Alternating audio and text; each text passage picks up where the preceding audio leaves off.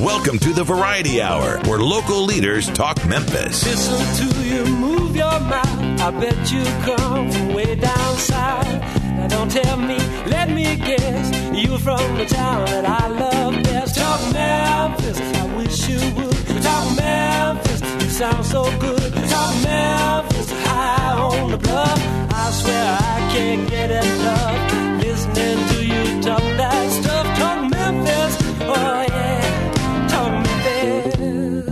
Welcome to Talk Money. And now here's your host, Jim Shoemaker. And good morning and welcome to Talk Money. Talk Money is about health care, stocks and bonds, retirement, estate planning, and insurance. Talk Money, of course, as you know, is everything financial. Our guests bring their insights and perspectives about their topic of expertise.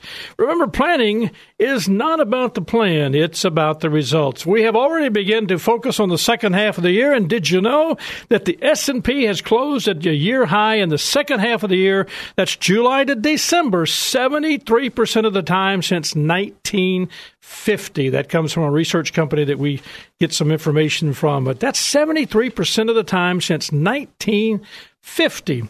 Well, again, of course, if you hear the news, the apparently North Korea is trying to make a point. Not sure exactly what that point is, but a lot of saber rattling from someone who has a very small saber. But they're trying to create a bigger one that's going to get everybody's attention. President makes his second trip to the foreign lands and sees kind of gets some. The media goes crazy with it. It's the G20 summit, and I want to remind you, as always, economic growth, corporate earnings, and inflation are always more important than politics.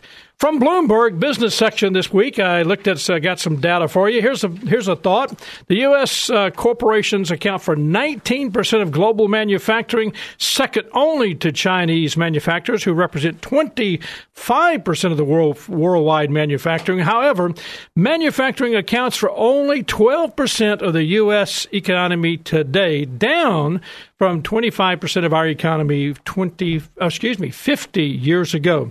Well, today's program is one that you might as well buckle up and listen carefully. It's um, unclear whether the Senate GOP proposal to repeal and replace the Affordable Care Act will pass the Senate in the coming weeks. Now, I use the word it's unclear. There's people on the show today that will tell you it's absolutely unclear, not a chance, don't have an idea. Well, some argue that the cuts, the cuts in Medicaid and other spendings are too deep. Others argue that those same cuts are too little. They're not going to reduce the cost. Whatever the answer is, regardless, whatever happens, total health care spending is projected to grow at unsustainable rates. In the second half of the program, one of our frequent guests, a guy does a great job for us. We're going to look back at the markets for the first half of the year and the mid year assessment of what has happened and what do we expect for the second half of the year. I may be able to couch coach him into making a prediction. Of course, my guest today, if we're going to talk about the Affordable Care Act, Shannon Dyson, Vice President of Shoemaker Benefits, and if we're going to talk about the economy, it's Keith Quinn, Director of Investments at Shoemaker Financial, both frequent and well respected guests here on Talk Money. I'm Jim Shoemaker, and you're listening to The Voice, KWAM 990 and FM 107.9. This is Talk Money. Stay with us. We'll be right back after this.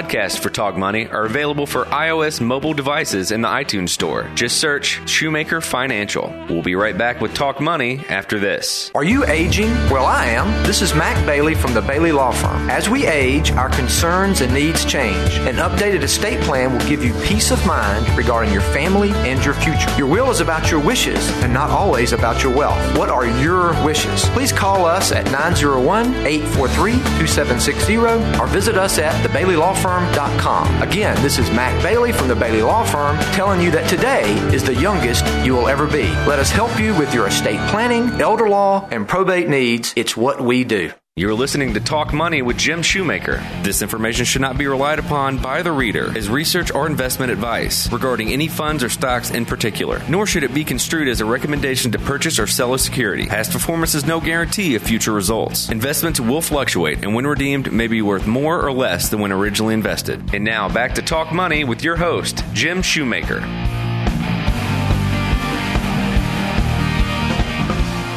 And welcome back to Talk Money. Talk Money is brought to you in part by the Bailey Law Firm, Estate Planning, Elder Law, and Probate Planning for all generations. We thank the Mac Bailey and his team for being one of our sponsors. We uh, always very much uh, pleased to have them as part of the show.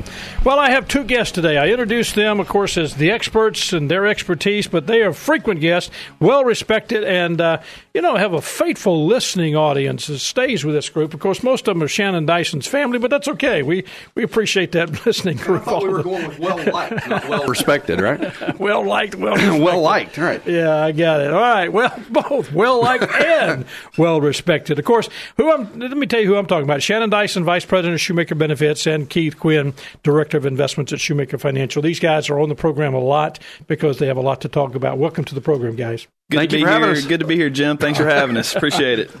Uh, let's start. I mean, we, you know, we've been kidding around and talking a lot. I mean, you know, we, the the whole idea behind this Affordable Care Act, repeal and replace, has created, I think, an enormous amount of media press uh, push, and, and and and I think the thought is, it has created that sense of anxiety in our listening audience. We get a lot of questions of what are they thinking about, what's going to happen, am I going to have coverage, am I not going to have coverage, should I fear? I mean, there's you know, you say 20 years from now, Medicaid's gone, you're not going to. So many, so many things are being said. What's the facts, Shannon? That's what I'm looking for. What can we tell the listening audience today about the facts of what we're really seeing, and what do you anticipate? Yeah, there's a lot. I mean, you hear about it all the time, and most of the things that you hear are over sensationalized. And so there's nothing that comes out from the news uh, organizations today that sounds like just straight fact. There's Right. always something along with it. I'm going to twist it to where I I'm going want to twist it it, yeah. correct. And so the the thing to know now is that nothing has changed. Uh, you know, as we sit today, you still are mandated to have individual health insurance. If you are an employer that has more than 50 employees, you are mandated to have coverage for those employees. Uh, the reporting requirements, everything is still intact. And so I think a lot of times we hear this on the news for months, and this has been going on for quite some time. Uh, and we heard back in January on January 20th, uh, President Trump signed a, a bill or a, a uh, an order, a directive. Uh, but these things did not change the law, and so we still have to have health insurance. And so there, I get calls weekly. Well, is the mandate still in place? Do I still have to have health insurance? And the answer is yes. So nothing has changed yet. Okay, now what's you know we have the Republicans ran as far as the election was concerned in November on the fact that they will repeal and replace. I can remember us covering last year prior to the election the reality that if things don't change, the Affordable Care Act, as we know it today, is headed to a being a disaster. Sure. In fact, we've looked at several states that are down to one, maybe two carriers, and even as we predict the future, it's going to get even worse than that. So, are we? Are the GOP doesn't seem to be able to push anything through or get I think, anything I, done? I think if you did a, uh, a Google word search back during the election, probably repeal and replace would probably be the top two words that were used Absolutely. in Google over that t- or searched for over I that mean, time yeah. period. And I think the problem that we're seeing is that you can't you cannot get agreement with Republican senators on what that replacement looks like. I think they all believe, as I think that most people see now, the the way that the Affordable Care Act is going, you have 1,400 counties out of 3,200 counties in the United States that have one carrier uh, available to in, individuals for insurance. You have 40 counties that have zero uh, carriers available. So this system is failing. But the the problem is there's not any agreement on how to fix it. You know, uh, a lot of people, as you talk about this, I mean, we sense this mindset that we we want to sensationalize it instead of fix it. So, if we're thinking about that, what do you see that's got to happen in order for this bill to get passed? Well, when when I look at this, and, and I think that some some senators have said this, there's a there are uh, 10 essential health benefits that is written into the Affordable Care Act. And part of those are very important. Uh, there are some, however, that have pediatric dental and vision is, is one of the 10 essential health benefits that all plans must carry. Uh, maternity coverage is one that all plans must carry. Now, if I'm a 25 year old male, I don't necessarily need. Probably not going to need that. I don't need pediatric dental or vision. I don't need maternity Yeah. coverage. And so, what a lot of, of people have said, a lot of senators have said, if we can find a way to get rid of or I guess change that, that language of 10 essential health benefits, we could have more carriers come into the market. Uh, it's just not cost effective for these insurance carriers to have to cover all of these for all people. And so, if we could have some changes in that language, not saying that we're not going to cover somebody that has a heart attack or somebody that has cancer, we're talking about these these overreaching 10 essential health benefits. If we could have some leeway in that, that would allow more insurance companies to come into the market. Uh, when you have more competition, price is going to go down. And so that's kind of the, the things that I see that need to, that need to happen. We need to, to lax some of the or relax some of that language so that we can have more competition to the market. All right, then let me ask you this. In your opinion, I mean, we've got GOP, we've got the Democrats, we got this whole mindset, and it's it is a it is this thought of repeal and replace.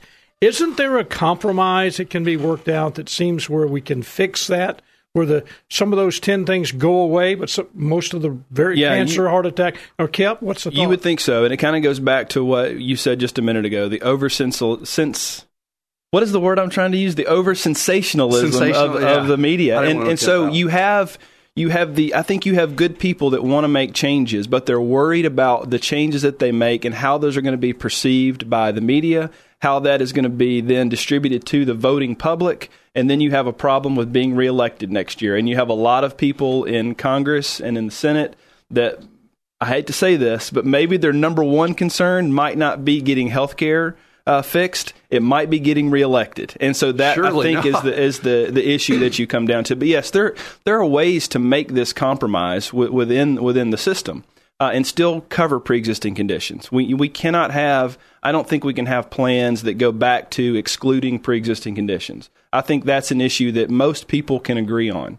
Um, that's an issue that I think the Affordable Care Act really did well in addressing because we had not addressed that well in the past. Now, it overreached in a lot of other areas, uh, but the pre existing limitations, I think that's something that we need to keep. Well, I think the Republicans also say that they're going to allow the children to stay on the parents' plan up to age 26. which, Correct. again, I I'm still a little shocked with that, Yeah. but I can understand that if they're Yeah. in college and That was a popular popular Sure, provision, the, and, and that's going to stay as a part of the uh, any part of the new law. What's the problem with Medicaid, though? That seems to be the one that um, sticks out with everybody, and, and they put the pictures on the paper. Yeah, there's they- a lot of senators, uh, a lot of Republican senators that um, that expanded Medicaid under the Affordable Care Act. Uh, they were given the option to do so or not. A lot of states went ahead and expanded their Medicaid program. Uh, a lot of those senators are the ones that you'll hear saying, "I'm a no vote," because what this new bill does is it makes Medicaid a block grant instead of the current system. Uh, under the current system, if I am uh, in North Dakota and I spend $100 on health care, Okay. um, the government, the federal government, is going to spend $133 in Medicaid. I spend 100 federal government's giving us $133. High spending, you mean the the state? state, the state, North Dakota state spends $100. The federal government kicks in $133. Okay. And so it's basically tied to what the state is spending to how much money that the federal government gives them for Medicaid. There's no real incentive there to cut costs as a state because if you cut costs, you're seen as cutting Medicaid spending. Sure. Uh, what a block grant does is it says, okay, this is how much we think that we've seen you spend over the years in Medicaid dollars. We're going to give you that money and you let you, the state, figure out the best way to spend those dollars. Because one thing I didn't mention, that $133 that the federal government gives them, they also tell you how to spend that money. So it's kind of like, Jim, I give you $100 and I give Keith $100. We're going to have a contest and see who can feed the most people with $100. I don't give you any restrictions, Jim, but Keith, I tell you, you can only feed your people with sushi.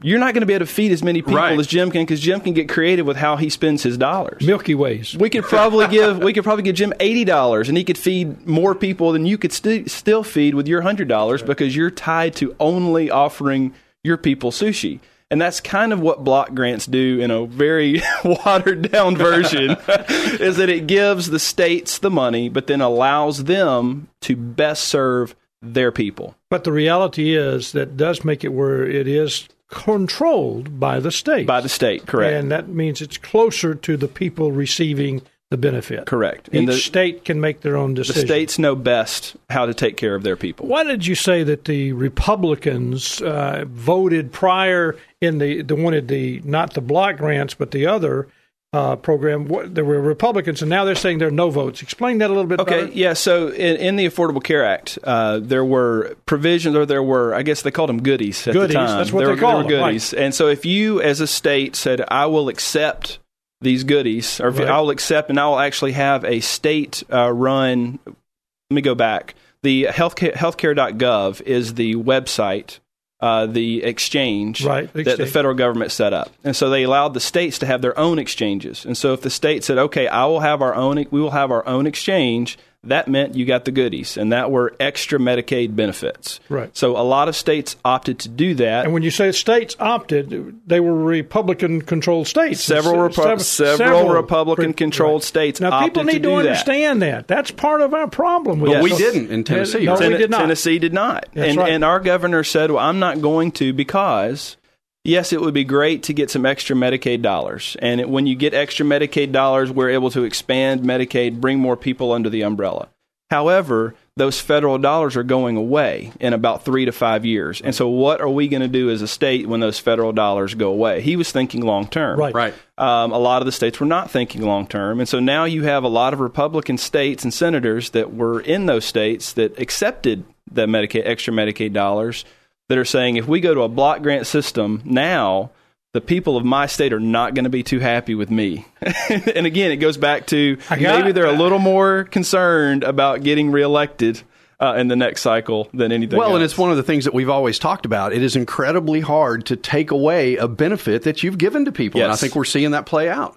Yeah, one of the things that, that a lot of us were talking about when the Affordable Care Act was being put in back in 09 or 10, or I guess it was 10, 2010, was that this will never go away in its entirety Right. because we are giving away something. Something. And you can never take back what you give away. You know, my wife has got this solved. I mean, she, uh, I told her what the program was about this morning, and so she said, "Well, I have the solution. It's pretty simple, and and I, I like it." I would put Miss Linda in charge without even hearing what that is. I would say yes. Well, you know, her thought was if the all the House, you know, and anybody who works for the government now falls under the Affordable Care Act instead of their own government plan, separate, totally different than ours, completely different than ours.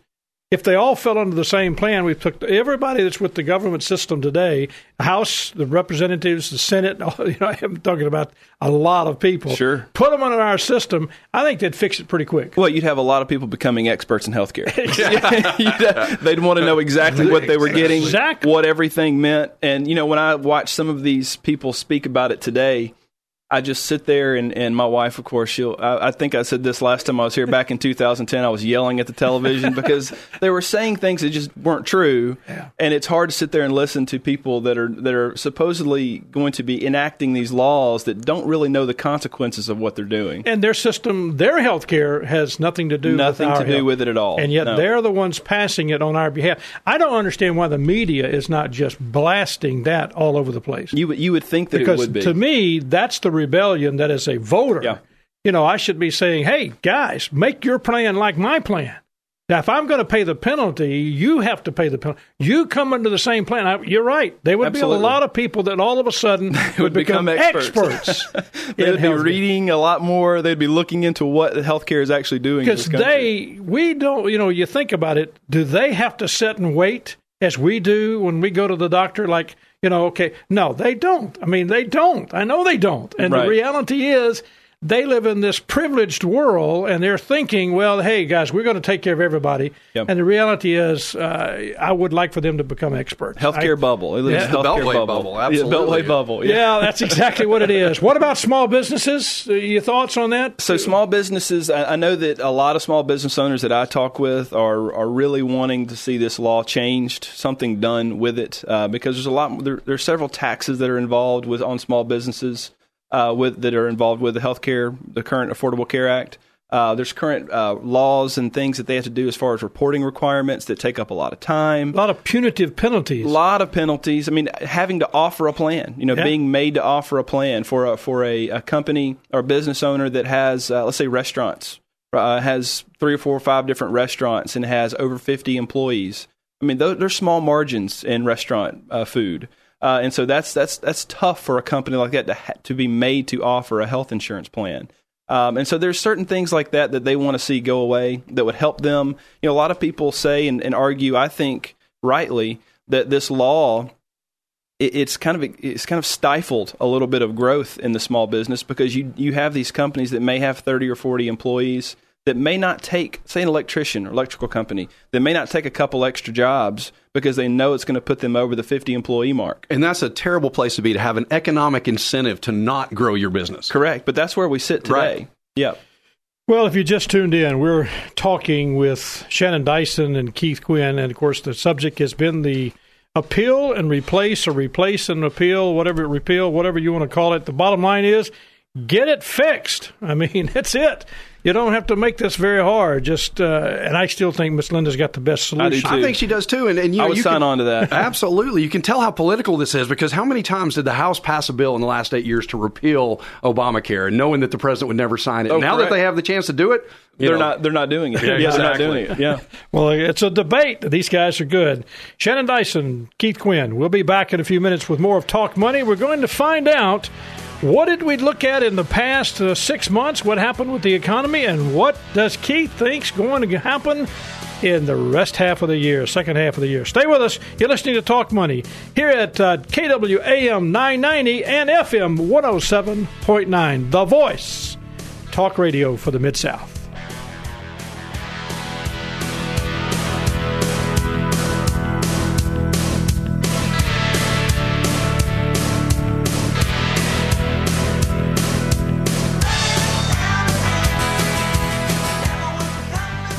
Sure to like us on Facebook. Just search Shoemaker Financial. We'll be right back with Talk Money after this.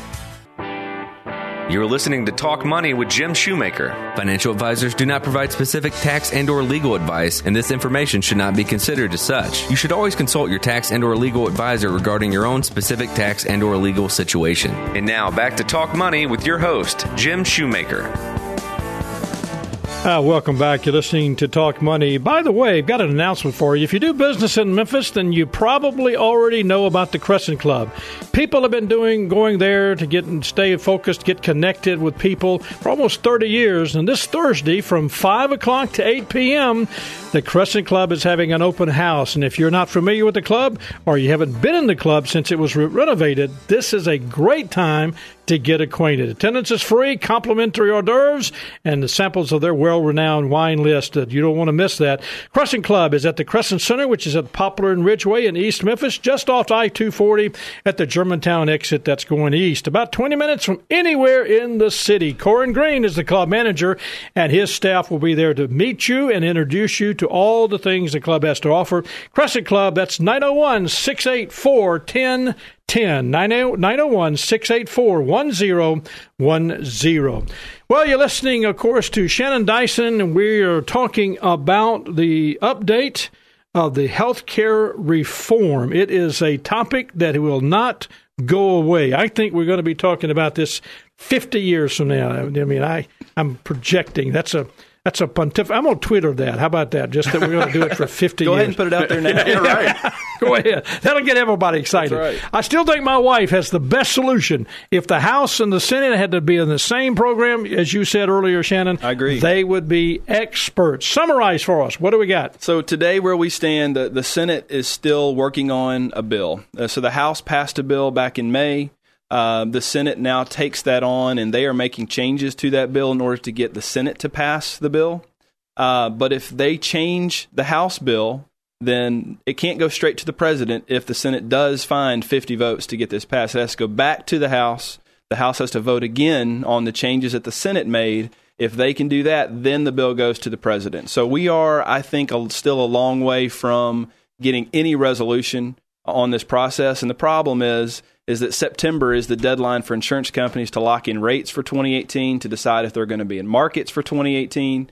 And so that's kind of the, the deadline that we're up against. You know, we talked about this at the break. The GOP ran in November, all last year, on the fact that they were going to repeal and replace.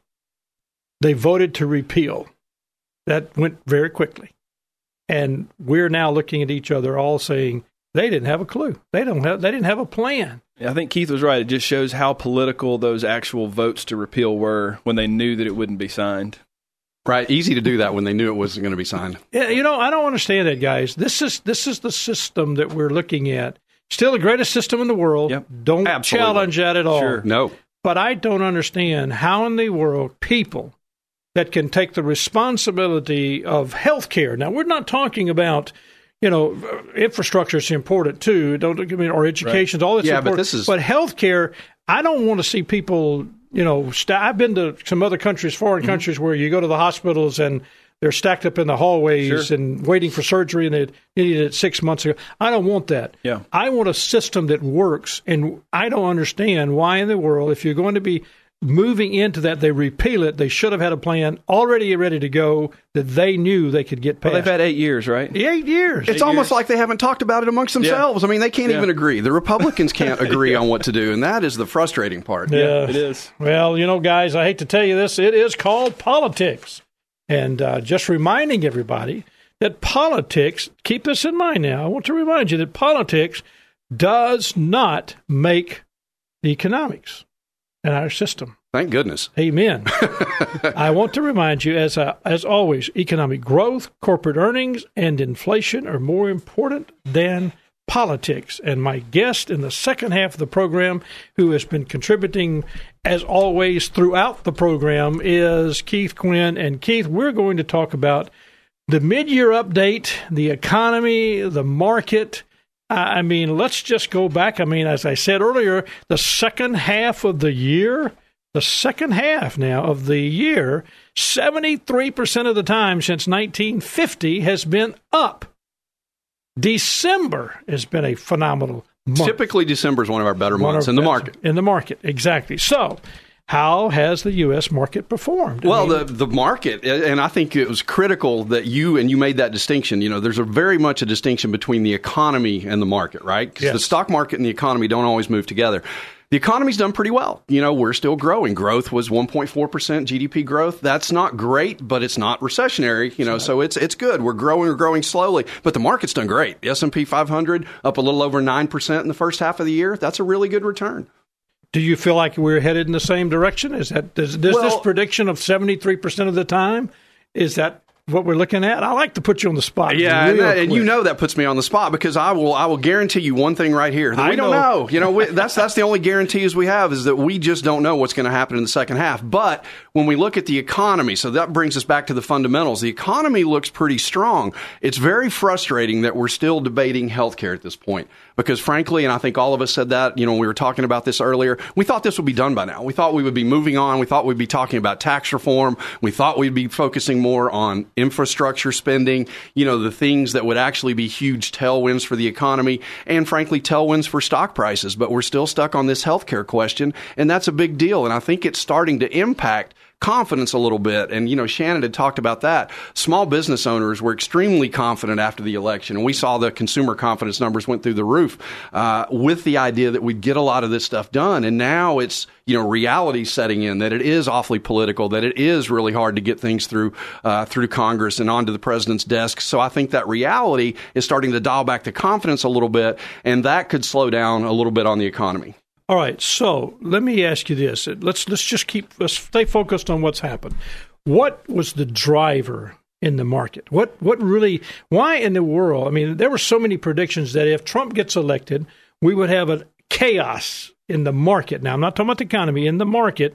And there seems to be some optimism going on with his his his pro-growth mentality that took place after the election. Absolutely. You remember the night of the election when it became clear that Trump was going to win. Uh, the futures for the S and P 500 crashed. I mean, the market went. It looked like it was going to be just a bloodbath. Little over eight- little over 800 Absolute- points. Absolutely, in the Dow, right? And you know that just didn't happen. When people started to think about it a little bit, then they started to realize, wait a minute, Now we've got a Republican president, a Republican Congress. Surely we can get some of these pro growth initiatives passed. And I think that's what a lot of people were looking for. And I don't think that that's uh, not going to happen. I think it will happen, but I think it's going a little bit slower than people were hoping. Well, you know, we had been in an earnings recession up through Great three point. quarters Absolutely. of last year. And then all of a sudden, the first quarter, on an average, as you t- would tell us, 14%. 14% earnings were great in the first quarter. And that's ultimately, as you said, what drives stock prices. And that's what we look at is the fundamentals uh, because the earnings aren't impacted uh, necessarily by what's going on in Washington. This is a good story, the earnings story. And that's global, and that's important too. And I think we'll see the second quarter earnings will be also should, Should be up. Yeah, I don't think they'll be quite 14%, but should be growing. And that's the important thing. Earnings Well- are growing, and companies are doing well, and balance sheets look good.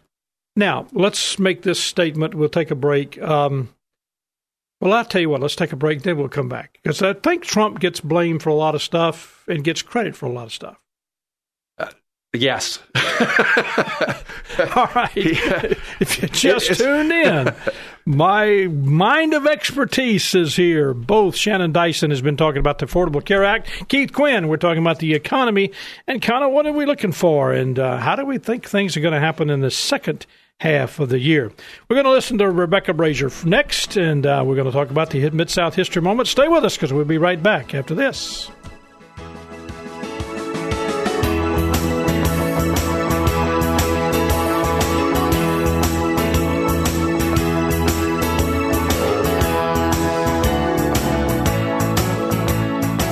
Have questions you'd like to have answered on the program, email them to talkmoney at shoemakerfinancial.com. We'll be right back with Talk Money after this. Despite its uniqueness, Memphis shares a great deal in common with its southern neighbor, Jackson, Mississippi. Founded within two years of each other, both cities were inseparable from the legacy of Andrew Jackson, who co founded Memphis and in whose honor the new capital of Mississippi was named. Although, like Memphis, Jackson was founded on a river bluff, it is the only state capital to be built over an extinct volcano. Both cities were captured by Union forces in the early days of the Civil War, but Jackson bore the brunt of the fighting and was burned to the ground three times. The very few buildings that were left standing in the aftermath were for the most part either Union Army positions, including the governor's mansion, or structures used as civilian hospitals, such as Jackson City Hall. Today, Jackson is a regional medical hub known for many medical innovations, including the first successful lung transplant. This has been another Mid South History Moment brought to you by Shoemaker Financial. You're listening to Talk Money with Jim Shoemaker. This material represents an assessment of the market environment at a specific point in time. It is not intended to be a forecast of future events or a guarantee of future results, research, investment advice, or a recommendation to purchase or sell a security. Past performance is no guarantee of future results. Investments will fluctuate and when redeemed may be worth more or less than when originally invested. And now back to Talk Money with your host, Jim Shoemaker. Well, if you just tuned in, I'm talking with Keith Quinn. We're talking about the economy and uh, the fact that the market is up. He says it's up again. The S and P is up about nine, a little over nine percent, Right. year to date, and the economy has grown in the first quarter and expected to show some growth in the second quarter. Now, I said before the break that President Trump gets credit for some things that are going on with the economy, and he also gets blames that he, you know, that for things that's going on. Bottom line is, he shouldn't get all the credit, and he definitely shouldn't get all the blame. Absolutely. Uh, I think, you know, as you said, it's, it's right to give him some credit. Uh, because he has fostered this, you know, this idea that we're going to get some of these pro-growth initiatives done, uh, you know, but to blame him for anything, and and we have to remember we're, you know, very early on in this presidency. Right. He has not been president for that long, uh, so it, it takes a while to, you know, have all these things have an impact. Well, again, let me just, I want to keep this very, very clear because I think people, I think what happens to a lot of folks, they listen to the mainstream media, it's a lot of politics. I just need to remind you, as always, economic growth, economic growth, and I'm going to ask you some questions about that. In corporate earnings and inflation are all more important than politics. Now, I know that sounds so trivial to say to us, but the reality is, so many people get focused on the political side and forget that, as you said earlier, uh, Shannon, is if we can get little small companies who actually have more people employed than any of the S&P 500. The reality is that's the pro growth, and that's what you're talking about. That Trump, it, there was a sense of optimism by January that what his programs were designed for pro growth Sure. were going to happen.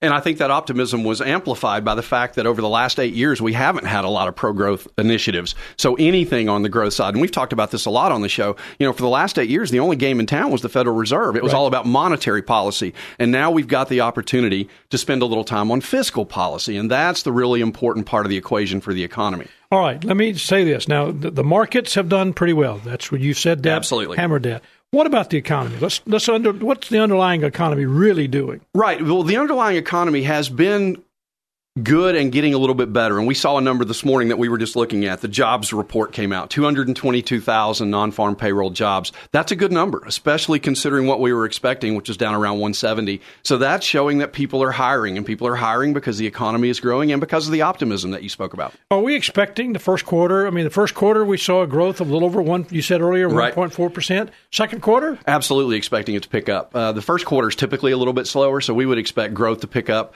in the second, uh, third, and fourth quarters, and but probably going to average somewhere around two, two and a half for this year. So that's not really where we want to be, but that's that's that's it's again, it's pretty good growth. Now, uh, let, let's make sure everybody knows if you if you want a job, pretty much you can get a job today. The unemployment rate's at 4.5%. It ticked up a little bit, uh, excuse me, 4.4. It went from 4.3 to 4.4. 4.4. That's full employment. So, you know, And that's what people look at. That's Right. what any economist today is going to tell you. We're at full employment. And now we're beginning to see that you talked about this earlier hourly earnings. And that's the important one because that comes back to what you had said inflation, right? So we want to see this good inflation. We want to see average hourly earnings uh, start growing. They're up about 2.5% over the last year. That's good, but we need it to be a little bit higher. And as we get with a full employment, you know, a full uh, labor market, average hourly earnings should start ticking up. And again, that gives people more money in their pockets so they can spend more. Companies can make more. And, you know, we were talking about earnings. Earnings are just how much a company actually makes. When we talk about earnings in the S&P 500, we're talking about individual companies. And I don't want to say any names because that kind of comes across as a, a recommendation, but how well these companies are doing is a reflection of the earnings growth. And that's very, very important. Now, one of the thoughts is that the Federal Reserve is beginning to raise rates. And we've seen that actually five rates since their first one in, I think it was 2015. Right. All right. December of 2015. Right. absolutely. So now what's happening? Is this going to become, we're going to see this as it's going to become almost like a Greenspan thing that happened in the 20, 2001, 2002, where he just started this little stair step thing? Or, or is she going to be a little more controlled, in your opinion? I think she's going to be a little more controlled. So the question now is, will they raise rates again? Right now, the market is saying, you know, about a fifty, a little less than a fifty percent chance. I think that they raise rates again in the fall. Uh, the important thing about this is the Fed is trying to get us back to a normalized interest rate policy. We have been so low for so long; that's just been abnormal. So this is a good thing that they're raising rates, and it shows it is a vote of confidence for the growth in the economy. The concern is if you raise rates too quickly, then you get into what we talk about a lot with the yield curve. You start flattening out the yield curve. Now, it's kind of hard to describe a yield curve, but just imagine with shorter duration bonds, two year, five year, 10 year, those are going to have a certain interest rate. And as you get out further, 20 year, 30 year, obviously you're going to get a higher interest rate. So you see that yield curve curving up towards the longer dated bonds. If that yield curve starts to flatten out, the shorter term interest rates come up, but the longer term rates don't move. That's a bad sign. And that's one of the things that we watch for. We watch for it all the time. Consumer confidence, as you said earlier. Through the roof. Yeah, and that, what is causing that? What do you think that is? I think that's a lot of that is about the election, and a lot of that is about the idea again that we're going to have some of these pro-growth initiatives. What's really interesting is the current conditions uh, is the highest it's been in I think uh, almost uh, 17 years, 16 years. It's really, really good right now. The consumers are are, are feeling good. Now, now that's important for you to say that because when you think about consumer confidence, it's easy to say, well, it's up. Okay, it's up. I mean, we have a tendency in the media, they have a tendency to talk about things sometimes that is is kind of to to serve what they want to say. Absolutely. But and you a lot of times I see it and it's a 30 day number or 60 day number. But you're talking about a 16 year number. It's higher than it's been in 16 years. And think about where that takes us back to, right? That's, yeah. yeah, yeah, back to the 2000. Right. Uh, so it's it's a really uh, impressive number. Now, what we want to see is that translate into increased consumer spending because consumer spending, as we've talked about before, funds about or, or is responsible for about two thirds of our GDP growth. So the consumer is a very important component of the U.S. Uh, economy. You know, I heard someone the other day say something about housing sales and home sales, and in fact, it had fallen a little bit. And then we, then you, if you look underneath the hood there, you find out, yeah, it's fallen because there's nobody, you can't find a house. Well, right. Supply has gone way down, which has pushed prices up. So a lot of people can't afford the houses that are out there, and there's not that many houses out there. And some of the numbers uh, have started to turn around a little bit. We saw existing uh, home sales were actually up a little over a percent after being down in, uh, in April, and new home sales were up uh, almost 3% in May, which is another good number again, and that goes back to consumer confidence. Well, if you just tuned in, you're listening to Keith Quinn. He is the investment director at Shoemaker Financial, and as you can tell, a wealth of knowledge. Uh, and he is giving us some thoughts about what's been going on for the last six months in the economy and in the market. When he comes back, we're going to find out it's been pretty good here. But how has European market fared? I mean, what's the second half of the first half for the European market, and what's his predictions? We're going to get a prediction out of him before the show's over. Stay with us. You're listening to Talk Money on KWAM 990 and FM 107.9, the voice talk radio for the Mid South.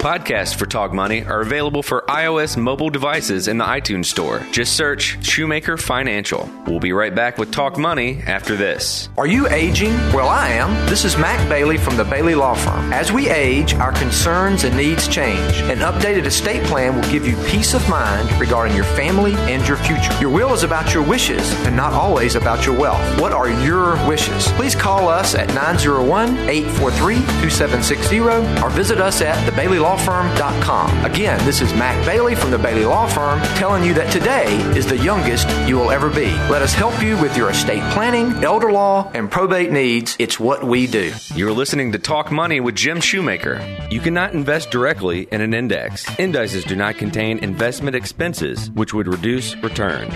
And now back to Talk Money with your host, Jim Shoemaker. Well, again, let me remind you that this Thursday, this coming Thursday from 5 to 8 p.m., the Crescent Club is having its open house. You ought to stop by. It's a place to connect and uh, to stay connected with people in the Memphis business world. That's uh, 901 684 1010. 901 684 1010. My guest, Keith Quinn. We're talking about the economy, and before the break, we had already begun to look at some of the underlying things that have been very good, very strong uh, for the U.S. economy, which is kind of an odd thing. It's almost an optimism that's created. Uh, you know, we'll give credit to the you know Trump campaign, give credit to the Trump election. Uh, not all of it's there because we'll tell you that don't always trust in politics.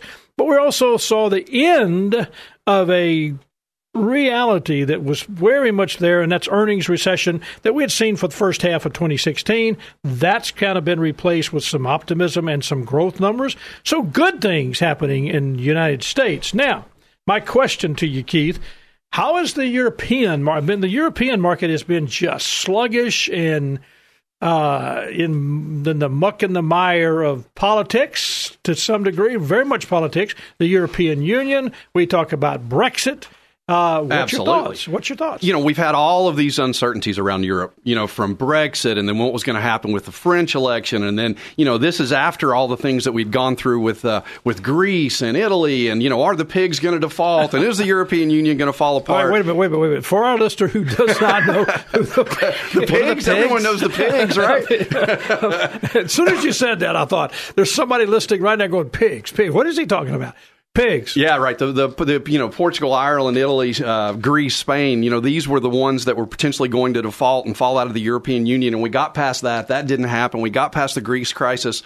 The Brexit vote. You know, Brexit has now been formally invoked. Uh, Prime Minister May has invoked Article 50. She did a bad thing by calling a snap election because the Conservative Party lost the majority in the UK, which is going to be a little bit tricky as they negotiate how to leave the European Union. I've never understood why she would have even done that. I, I didn't get that either. That was a dumb political move. That was, Uh, that yeah. was not good for her political No, career. no, she misread the tea leaves Yes, on she that. did. She thought she was going to walk away from that election with a mandate about Brexit, and she got just the opposite. Yep. Uh, but the bigger election probably was in France because France is a, is a member of the EZ, the Eurozone, and they're a member of the common currency. They use the euro. So if, if uh, that election had gone the other way uh, and Marine Le Pen had won, that would have been a vote against the European Union. But Emmanuel Macron won, and he is pro EU, so that was a good thing for the European Union. But the bigger story out of Europe, and as you said, it's not political; it's the fundamentals. Is manufacturing is picking up. Unemployment is down. You know, these are things that we haven't seen in a long time, and those are really, really good norm- numbers.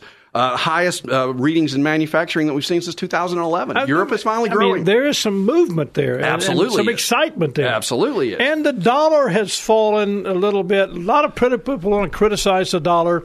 Uh, that it's down, you know. It's. I mean, if you go to Europe today, it costs you more to go. The bottom line is, it's cheaper to come to the United States. So, talk about that. People, the media seems to blister that, and yet Trump was very adamant that he wanted to weaken the dollar. Right. We could a weak dollar helps our exports, right? So you know he wanted to do that, and we haven't seen the strength in the dollar that we'd seen, uh, especially last year.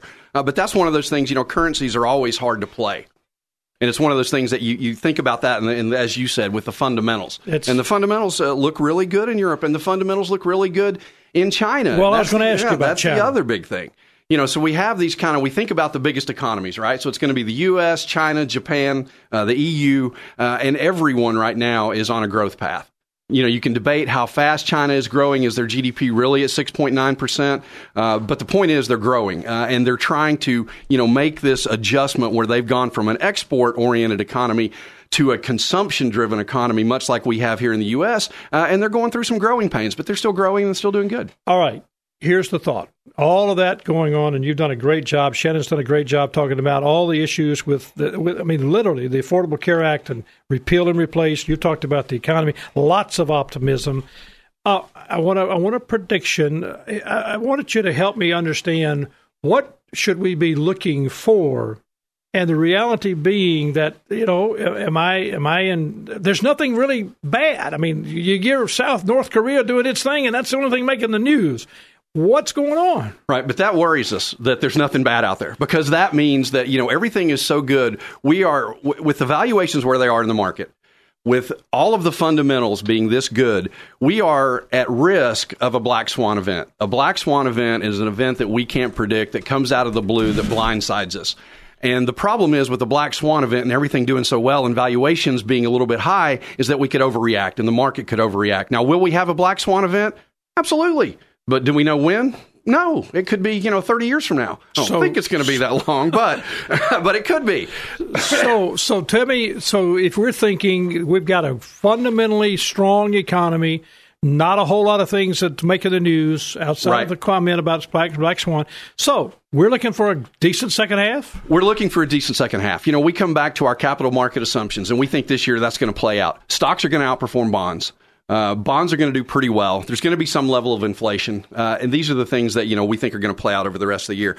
Now, will we have a correction? Who knows? But this is uh, only the third time since the '60s that we've gone this long w- without pulling back at least five percent in the market. And the last five percent pullback we got was right after the Brexit vote Brexit. last year. And so you know we're, we're due, and that would be good for the market. And I would just encourage all of our listeners: don't panic when it happens because it's going to happen. Uh, i'll have you back we'll talk about the seven fundamentals of Absolutely. because i think that's important shannon dyson are we going to appeal and replace Your guess is as good as mine, Jim. But I thought the funniest thing that I heard from this last segment was Keith when he said, "It feels like Trump's been president forever." It really has, only, and it really does. Yeah, that's with the right. 24-hour news cycle, it feels like it's been forever, and it's only been what six months. exactly. You got to give the guy a chance. so we are going to repeal and replace We will put repeal and replace at some All right. point. I tell you what, if we don't, the Republicans will lose the midterms, uh, and we can quit talking about Uh, this. we can quit talking about it. Well, you've been listening to Talk Money. I'm Jim Shoemaker.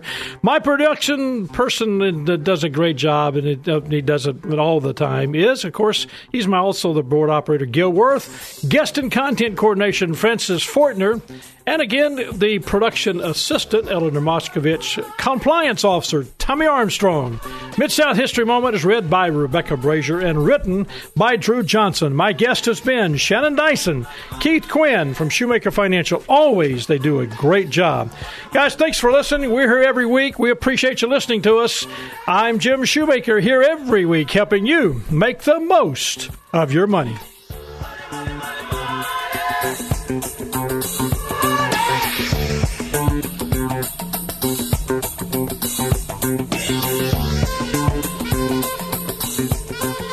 Jim Shoemaker and Keith Quinn are registered representatives and investment advisor representatives of Securian Financial Services Incorporated, securities dealer, member FINRA, SIPC, a registered investment advisor. Shoemaker Financial is independently owned and operated.